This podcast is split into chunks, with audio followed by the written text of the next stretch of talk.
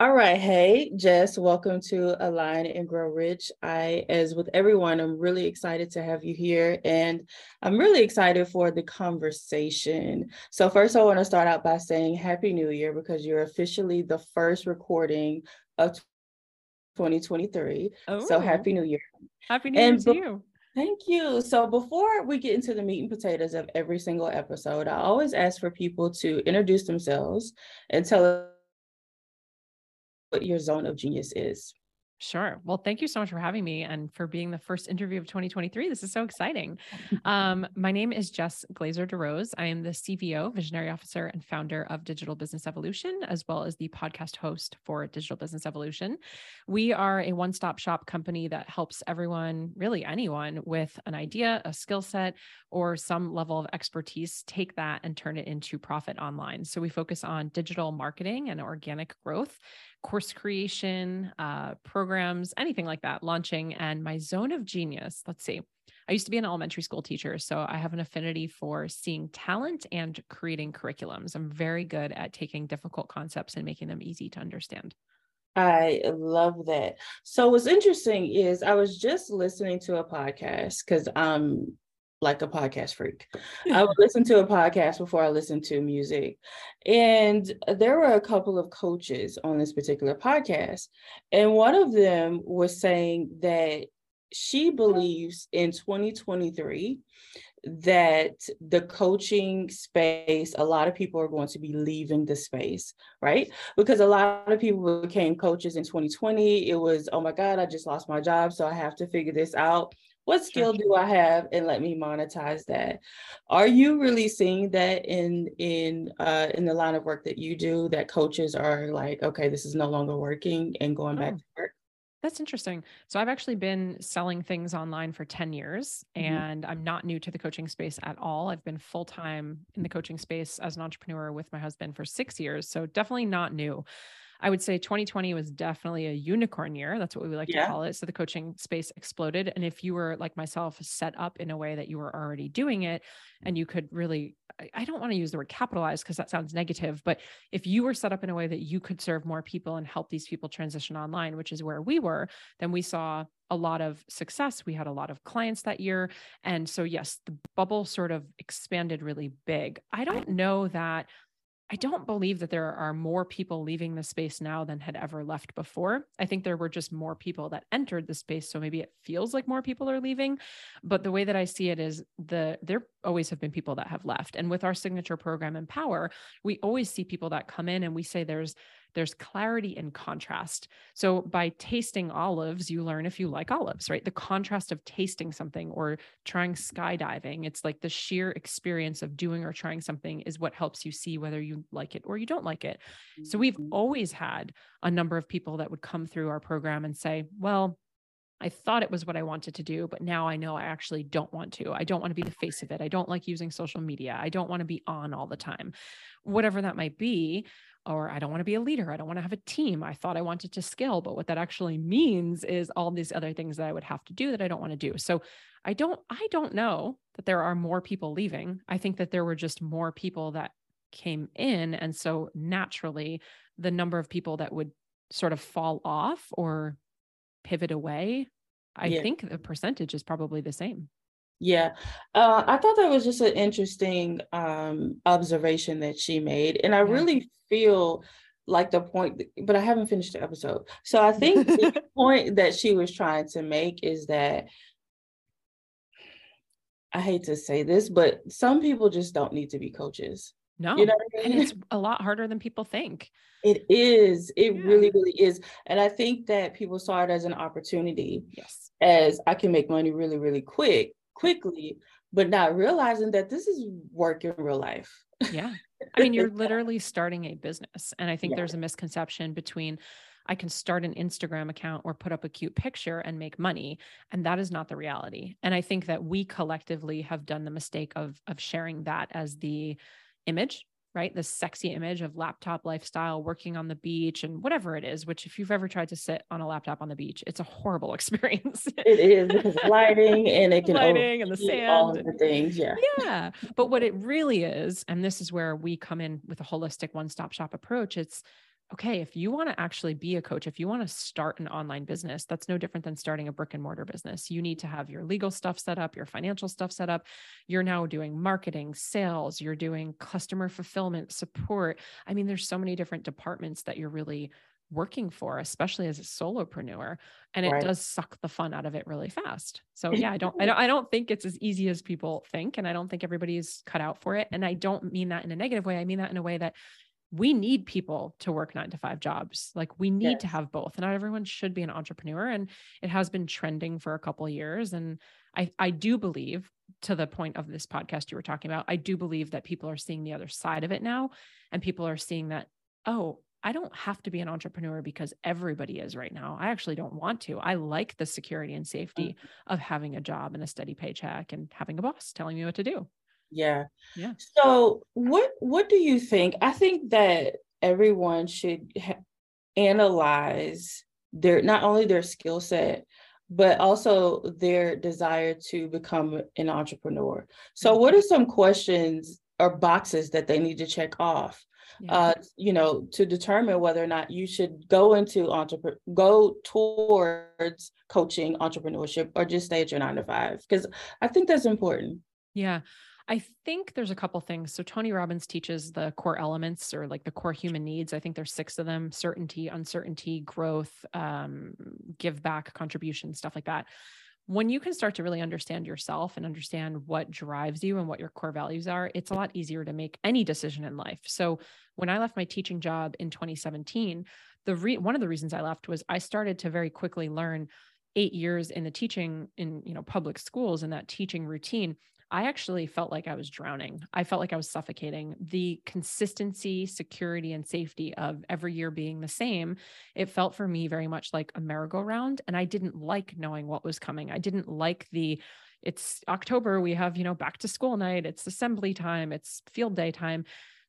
When I started to learn that I actually thrive in uncertainty, I love variety and that's a core value of mine, then I could almost lean into that as a superpower. So I think step one is really understanding yourself and mm. without judgment, asking yourself questions of, you know, what's most important to me? Is it certainty and safety or is it uncertainty and variety? There's no judgment. We're all different. When you can know that, you could pretty quickly easily discern because entrepreneurship is not a merry-go-round, it is a roller coaster.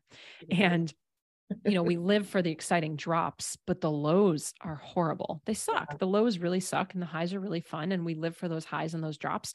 But the reality is you never know when the next drop is coming and you don't know how long you're going to be down there. And you you have to be okay with getting yourself back up that hill, if you will, and using the momentum and energy to get yourself back up the hill from that last drop that you came off of. And for some people, just even hearing that it's exhausting. It sounds nauseating. They're like, no, no, get me on the Ferris wheel, get me on the the predictable merry-go-round of the same thing over and over. And again, it's without judgment. So number one would be knowing knowing yourself and really becoming aware. I think a second question to ask yourself is the word freedom gets thrown around a lot and people throw around financial freedom and location freedom, time freedom, career freedom, but really there's freedom of the mind. And so what what is freedom to you and also what is success to you? Because even that word and the definition of that word for you probably has changed over the years. Yeah. You know, there was a long time where for me 10 years ago when I started online and with uh, network marketing, success probably was making a sale or getting on a sales call, cold calling somebody that I had gotten their phone number and just get putting myself out there, putting up a post.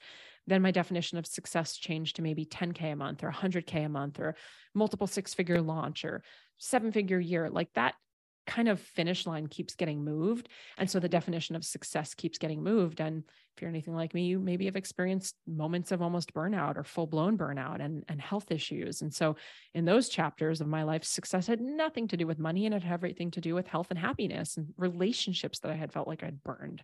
So I think asking yourself, you know, what is success for you in this season? Again, without judgment, what is freedom to you in this season? And can you have that success and freedom without being an entrepreneur? Like, yeah. can you actually just have that fulfillment in your current life that you're living? And if the answer is no, maybe that's a reason to kind of dance around this idea of entrepreneurship, but then also asking yourself the questions of what would it really re- require? What does it really take? What does being your own boss mean? Because, like we said before, it's not easy. And there's a lot of things that you have to do that you don't want to do. Mm-hmm. I was a, a personal trainer for 18 years. 18 years training celebrities and magazines and TV and all that. And clients used to say to me all the time, like, I just love fitness so much. I'm I'm obsessed with my SoulCycle class at 5 p.m. on Monday. I want to become an instructor. And without raining on anyone's parade, it was, you know, always my my job. I felt like it was my due diligence to say, that's great. And I'm really excited for you. I just want you to realize like you're not going to get to go to 5 p.m. SoulCycle anymore. Becoming an instructor, now it's a job and you're going to be teaching at that time or yeah. you're going to have a client at that time. And so when the the passion or the hobby becomes a job like coaching, it's very yeah. different and it's not yeah. all rainbows and sunshine. So it's it like is. do you actually want to do that stuff that's required? Yeah. It is a lot of work. Yeah. Um, I started, I always have to tell my guests a little bit of my story since you guys have no clue who I am. Yeah. But um, my journey began almost 10 years ago because I was really depressed, I was broke, and I started my self development journey. And um, I don't have friends. I didn't then. I still don't now because I have trust issues. Um, but I started sharing everything that I was learning in books and classes and things like that um, on YouTube. So that's how I started. So cool. And then it evolved into people asking me for coaching. Can you be my mentor? And that's kind of how I got into this space years ago, right? Before it was trending.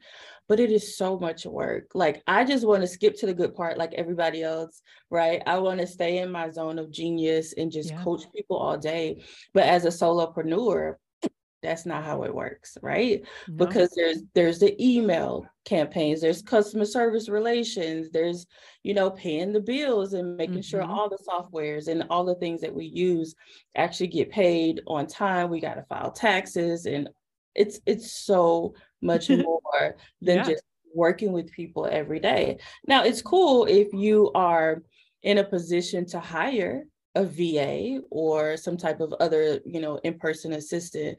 But you know, you have to really build up to that, especially if you don't have that capital. Yeah. So courses, I really want to talk about courses um, since your business helps develop courses, right? Um, because I love a good old course but what is the there's a very um it's it's like what six or seven percent of people actually complete the During course? Is that yeah. what the statistic is? I think it's like six or seven percent. Is really really low. Yeah. So what is the what is the blueprint when it comes to creating the, a, a, very effective course? Yeah. Um, is there a process in in uh, that you take your clients through yeah, absolutely. So first and foremost, we are mostly doing group coaching. So there's a live coaching component okay. to it. So it's not just an evergreen course.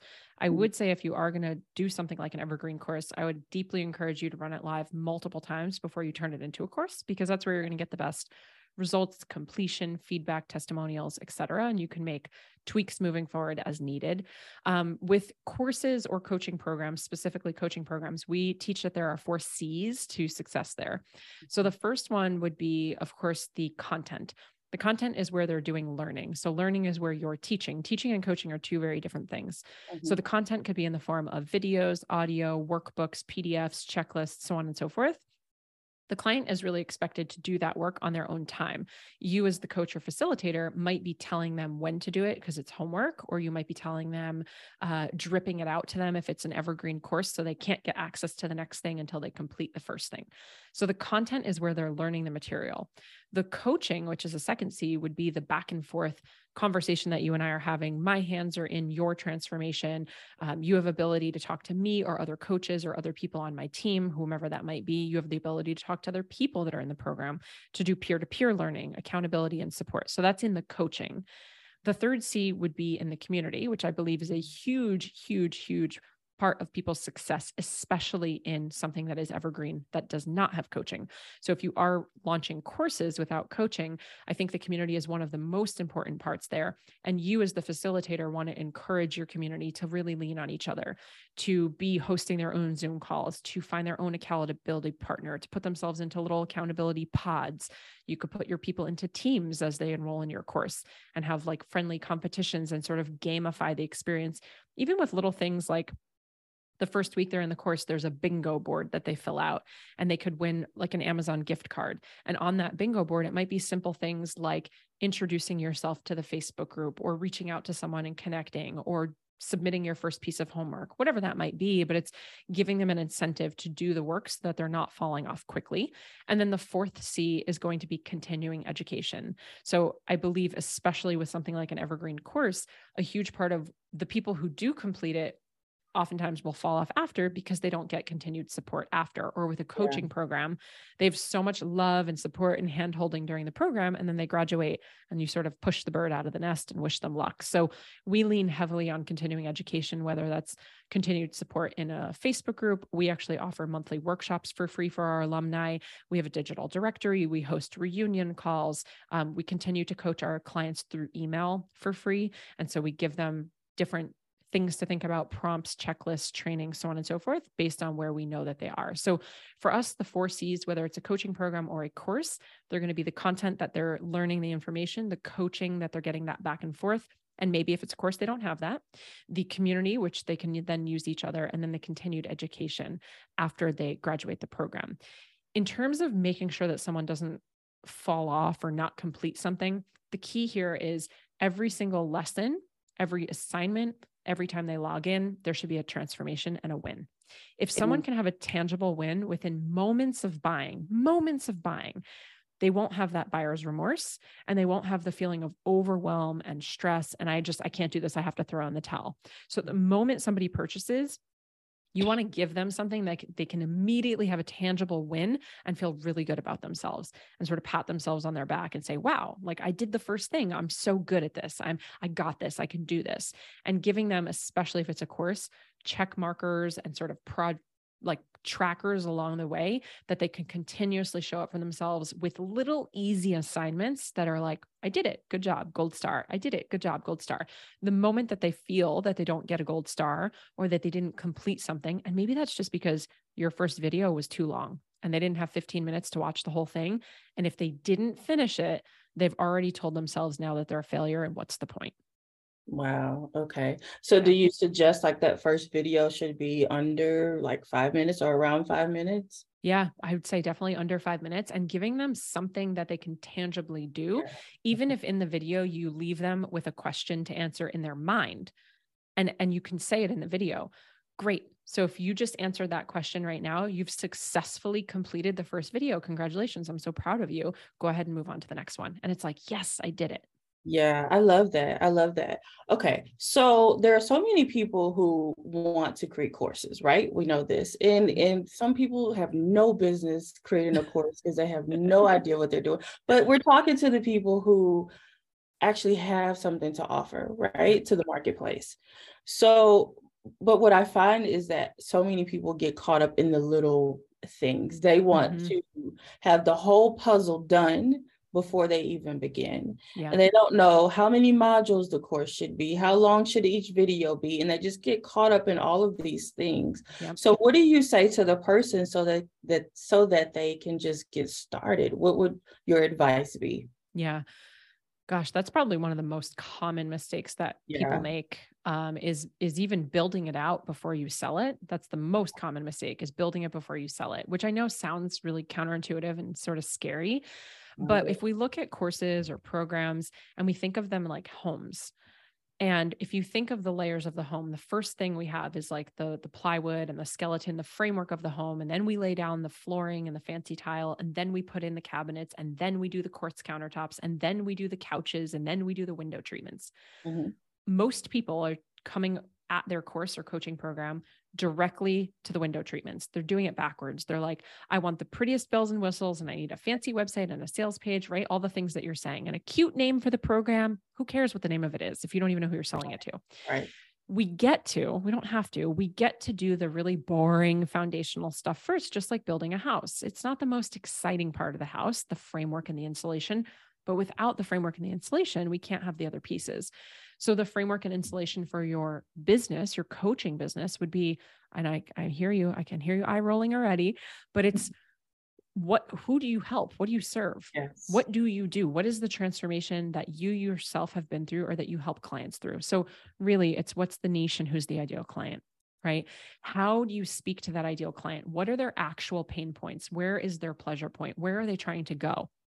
You know, another common mistake, huge mistake that a lot of entrepreneurs and coaches make is they they focus and sell the deliverable, the course, rather than the transformation, yeah. which is the island. So if your client is currently on island A, where it's raining and cold and miserable, and they want to go to island B, where it's sunny and warm and beautiful, most of us are too focused selling the airplane. And if you've ever taken an airplane on a trip somewhere, that's not the exciting part. Like sitting in the airport, going through baggage claim, waiting for the thing and the airport, all that's not the fun part. The fun part is when you get there.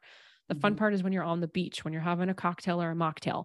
So we're focused on the wrong thing. To your point, how many modules? We're focused on the name of the program. Yeah. No one wants to do the work. That's why we have you know diet pills. It's like how how can we get the result faster? Not how can we sit on the plane longer? So the foundations for your business are really what is the problem that you solve? Who do you solve it for? Who do you not solve it for? At that point, can you use the market research from speaking to those people to use their language to talk in their verbiage about their pain points, not what you want to say, not what you think is best, not what is trending, but what they're actually going through. So, from the foundations of your niche and ideal client, you move into messaging. When you can really understand how to effectively message and speak to your ideal client, you then move into the marketing, which that would be using social media to validate that what you're offering is what they want, to mm-hmm. validate that the way that you're speaking about it is in a way that resonates. Once you've validated it, then you move into the teasing of it. Now you're building hype like Hollywood does, right?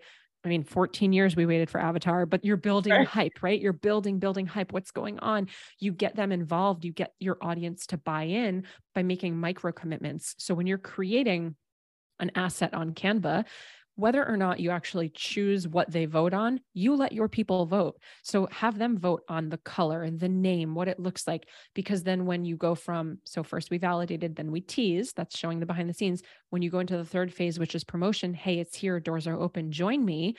They are interested to see what you picked. Psychologically, they had buy in. They want to know. They made a micro commitment. Even if they're not ready to join your program, they want to see how it turned out. So we go from that foundations to the messaging to the marketing to the finally the promotion and the sales at which that point do not build anything until you have sold it.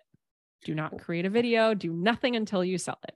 Yeah yeah that that's um i think that that's key because i have done it that way many many times but i also want to speak to a mistake that i made right? Mm-hmm. so when you are preparing and pre-selling a thing, make sure that you have everything in the back end set up. Yeah. Right. You got to work on that too. You can't just pre-sell and say, "Oh my God, this is going to be your transformation.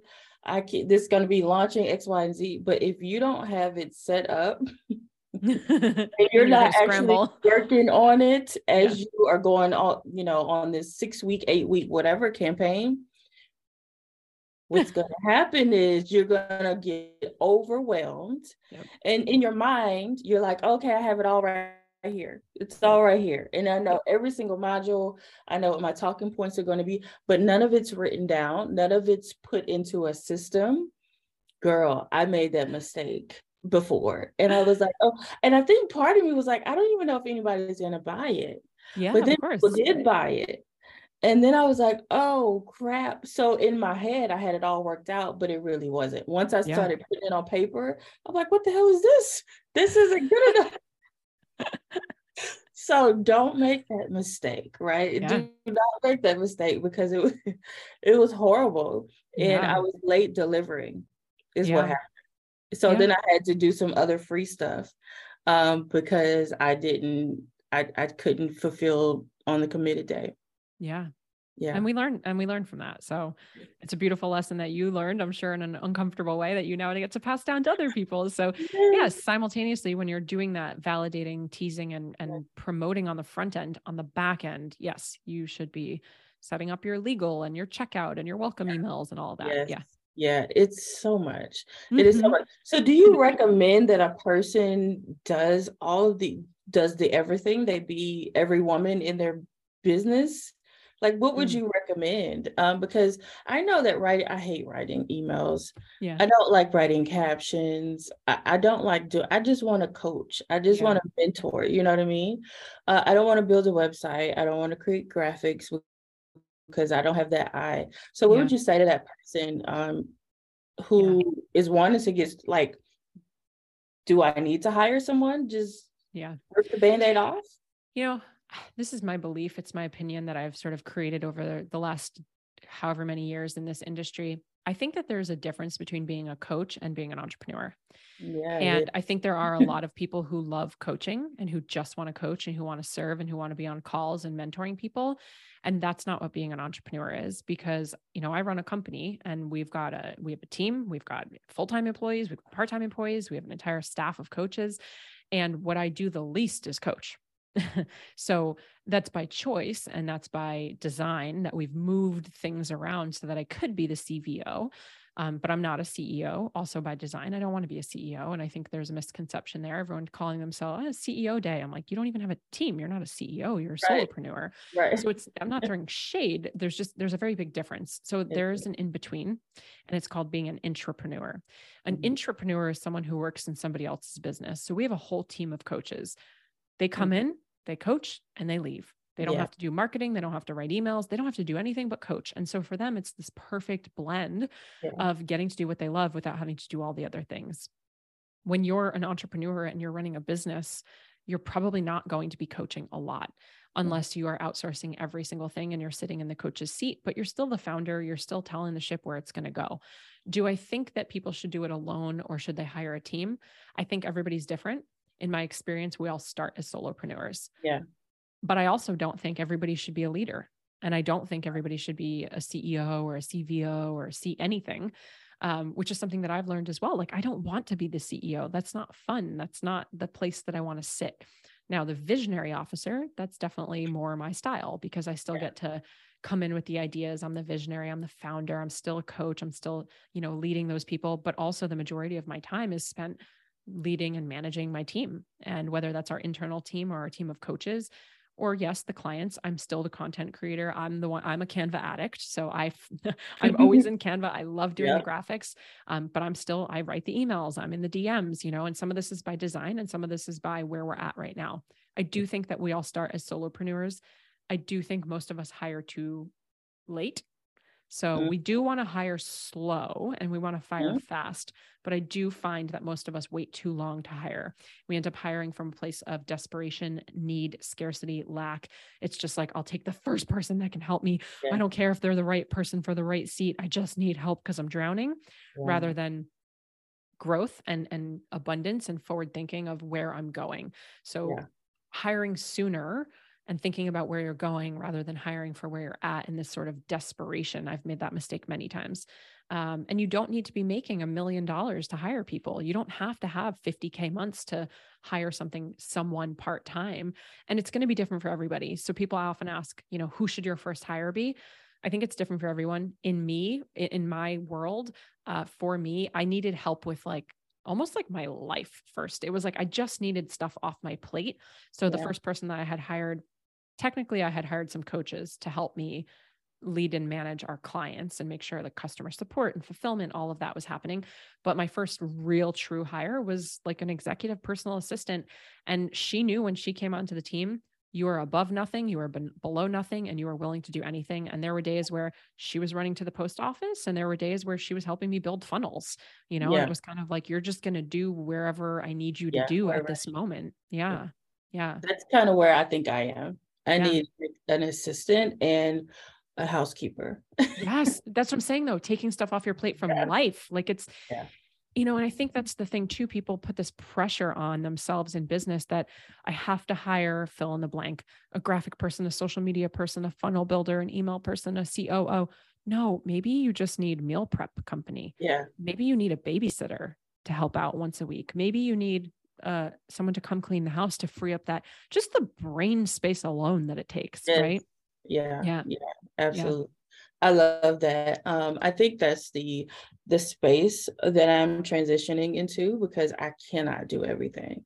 Yeah. Because I am the type of person when I get overwhelmed, I completely shut down. Shut down. Oh, and nothing gets done. so it's good for no one. Yeah. So I think I'm just to that point where I need an assistant. I need someone who can be a mini me you know what I mean? Mm-hmm. And is willing to just get the freaking job done. Well, you said it. I'm going to hold you to it now. yeah. Well, okay. Okay. Yes. That's clearly that's just where I am. Yeah. Uh, but also, I want to make a point that in the beginning of your, I don't know, give me your opinion on this, but I I think, and this is hindsight, I was obviously just going through life and working my business, but I think you should always have an exit strategy. Mm-hmm. I don't want to work for the rest of my life. I don't know about you, but I want to have my business, yes, but I don't want to be an employee of my business for the rest mm. of my life. Yep. So I think we need to have at least an idea of where do we put a pin. And what is our exit strategy going to be? Is it going to be we completely dissolve the business, we sell the business, or do we just pass it on to a CEO and you know yeah. a, a team of people? How important do you think beginning with the end in mind is when Everything. it comes to your business? Everything. Yeah. Every single thing we teach, even down granular to when you're writing a piece of content, it's what do you what call to action like what do you want the reader to do or how do you want them to feel? Everything we do we start with the end in mind we reverse engineer everything every monetary goal every launch everything. So i love that you're saying that because i do think most people are just looking at the today and yeah. making fast cash today which is great. And it doesn't mean like you said you don't have to build a company to sell. It doesn't have to be some like big right. exit strategy with valuations and EBITDA right? But it's like what's the next step? Are you going to yeah. be doing this in five years? There's nothing wrong with that. But to your point, I do think, and I made this mistake a lot of times, these solopreneurs turn to entrepreneurs. One day you turn around, you go, well, this is weird. I just, I have a job. I'm just my own boss, but like I've created a job for myself. Nothing has changed. It's just I'm my own boss and I can probably do cool things with the taxes, right? To write some mm-hmm. stuff off which is great. And maybe that is your strategy. Maybe that is you just want to be your own boss forever. And that's awesome.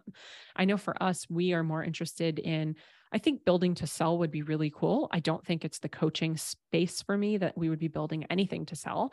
Um, I think at a point, the coaching stuff would probably sort of just dissolve and, and, evolve into the next thing but in the meantime it's how do we make the money that we're making work for us and make more money and so cool. The coaching space is we're making incredible impact and incredible income. So what we're doing with that income is now turning around and putting it into places that are helping us make more money and create assets in other areas so that yeah maybe in a couple years we can sort of evolve away from I say just coaching, but I'm not saying it in like a just right. coaching with quotes, but we can evolve away from just coaching to now offer other things. Or maybe it's building a company to sell or physical products or whatever that next evolution is, which is why we name the company Digital Business Evolution, right? Because we're always evolving and growing. But yes, I think an exit strategy is hugely important. Yeah, yeah. Okay. So before we let you go, I always ask two questions. The first question is Do you have a morning or night routine, and what does that look like? Yeah, I love this question. If you asked me this five years ago, I would have like laid out to the minute everything that I did. It was super strict. And I did that for about eight to 10 years until I realized that it became a to do list and it was no longer yeah. serving me for the purpose that it was supposed to. Mm-hmm. So I have things that I do and I have tools in my toolbox. I have non negotiable time to myself in the morning.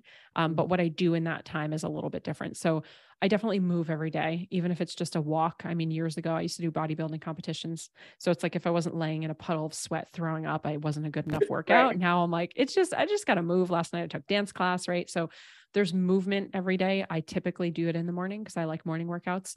Sometimes I journal. It's not every single day, it's most days. Most days I meditate, probably five to six days a week. I meditate. Sometimes it's five minutes, sometimes it's an hour and 15. I'm a little bit more fluid with that. And then I mm-hmm. have tools in my toolbox. Um, I read, I try to read every day. I love reading. I listen to podcasts every day. But sometimes I'm doing breath work. Sometimes I do EFT tapping. Like it just kind of depends. I'm in a season, I'm almost 40. So I'm just kind of like a take what I need, really listening to like what my body wants. But there's definitely movement and some internal, whether it's breath work or meditation, and then sometimes journaling. But yeah, it's not super strict. It's just I do have a one to two, one to three hour block in the morning. That is, it's mine. It's mine. I wake up at five. Um, okay. And I and I don't need to because I'm my own boss, right? But I like to get up. I like to. I think before 7 a.m. is like the most magical time of the day. Yeah, so we we have some. I think the earliest I've heard thus far is 4:30 a.m. Wow. And I think the latest I've heard so far is noon noon. Wow, that's I'm like, yeah. I just got anxiety. like the day is halfway over. we had one person say that she just gets up whenever she wants to. Her rest is the most important thing thing to her in mm-hmm. the day. And I'm just like, okay, girl. Yeah. I mean, I get it. But even even on the weekends without an alarm, I'm still up at like six, six thirty. I'm just a morning person. Yeah. Even when I say, okay, I'm gonna sleep in. Me too. Eight o'clock. What? I know sleeping in for me is like 7 30. My husband's like, I thought you said we were gonna sleep in. I did. I did. It wasn't it wasn't five. right. Your body just wakes up naturally. Yeah. Yeah. Okay. So I love that you say that you love to read because as do Mm-hmm. I. And that was my next question. Do you have one or two books that you would recommend to the audience? Oh my gosh. I'm such a book nerd. And for the record, I didn't used to be. It's taken me years to get to this place. I actually have an entire portal of books that I love. All of them on there I have read. They're broken into, I think, eight categories. So we have like health and mindset and spirituality, but then there's business and copywriting and Mhm. marketing and sales. Anyway, it's free and I can totally gift that to you. So it's all these Oh. books that I love. Absolutely. And, and I wasn't planning on doing this, but I didn't know we were going to talk about it. I also have a speed reading training in there. So if you want to get stronger at reading, not just about speed, but like really comp, like understanding what you're reading. Right. How, how many times have we read a page? Like four times. And you're like, what did I just read? Right. What the hell? yeah. So I have a training in there. You can grab that. It's super fun. But what would be some of my favorite books? Oh gosh. Oh, there's so many in different seasons. So anything Dr. Joe Dispenza, I think is just he's like my favorite. Becoming Yes. Supernatural changed Yes. my life a couple years ago. Same. My- yes. Really? Mhm. My husband and I read um Secrets of a Millionaire Mind by T. Harv Eker every year on New Year's. We just like love to go back to that as a little refresher.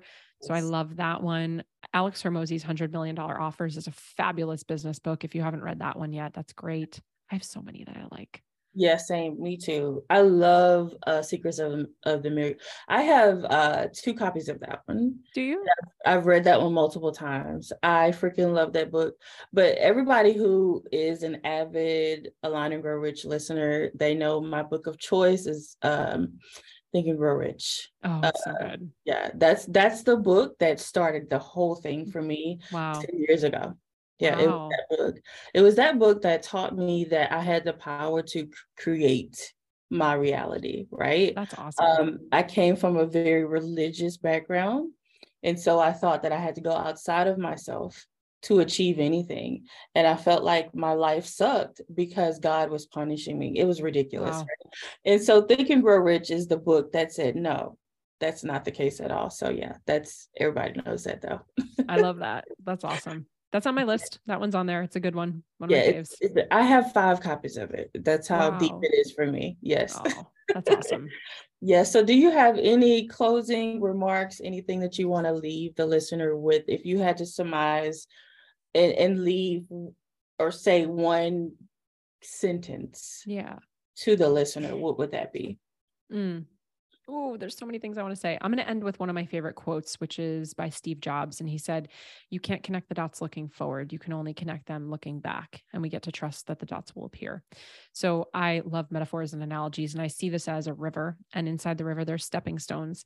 And this mm-hmm. river, this, this, this journey of life is us crossing the river, which is funny because we're all in a rush to get to the other side when the reality is the other side is when you're no longer here. So we're in the river. We're in the river and the destination is in the doing, right? It's in the river. And when we're in this river, these stones that we step on as we move forward, sometimes we actually have to move backward and sideways. And you step on one and it's wobbly and you slip and your foot gets wet, or you find out that the, you know, fallen tree branch has algae and you slip. And our job inside the river is just to communicate with each other and say, hey, you know, I found this really big rock over here. We could fit a bunch of us. Let's hang out here. Or watch out for that one. It's wobbly. And and again, sometimes you have to go back.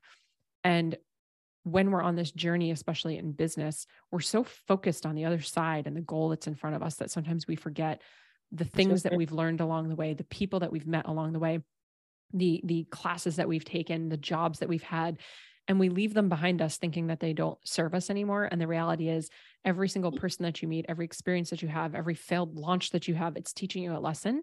It's giving you a tool, something that you can take with you in the future. And you can't connect the dots looking forward. We don't know what's ahead of us. We can only see what's behind us. So if you can look at all these things as like tools inside your toolbox and just trust that one day, surrender faith one day, they will appear and it will all make sense. And you'll go, oh, oh, that's why I met that person or that. I remember that podcast from four years ago that I listened to.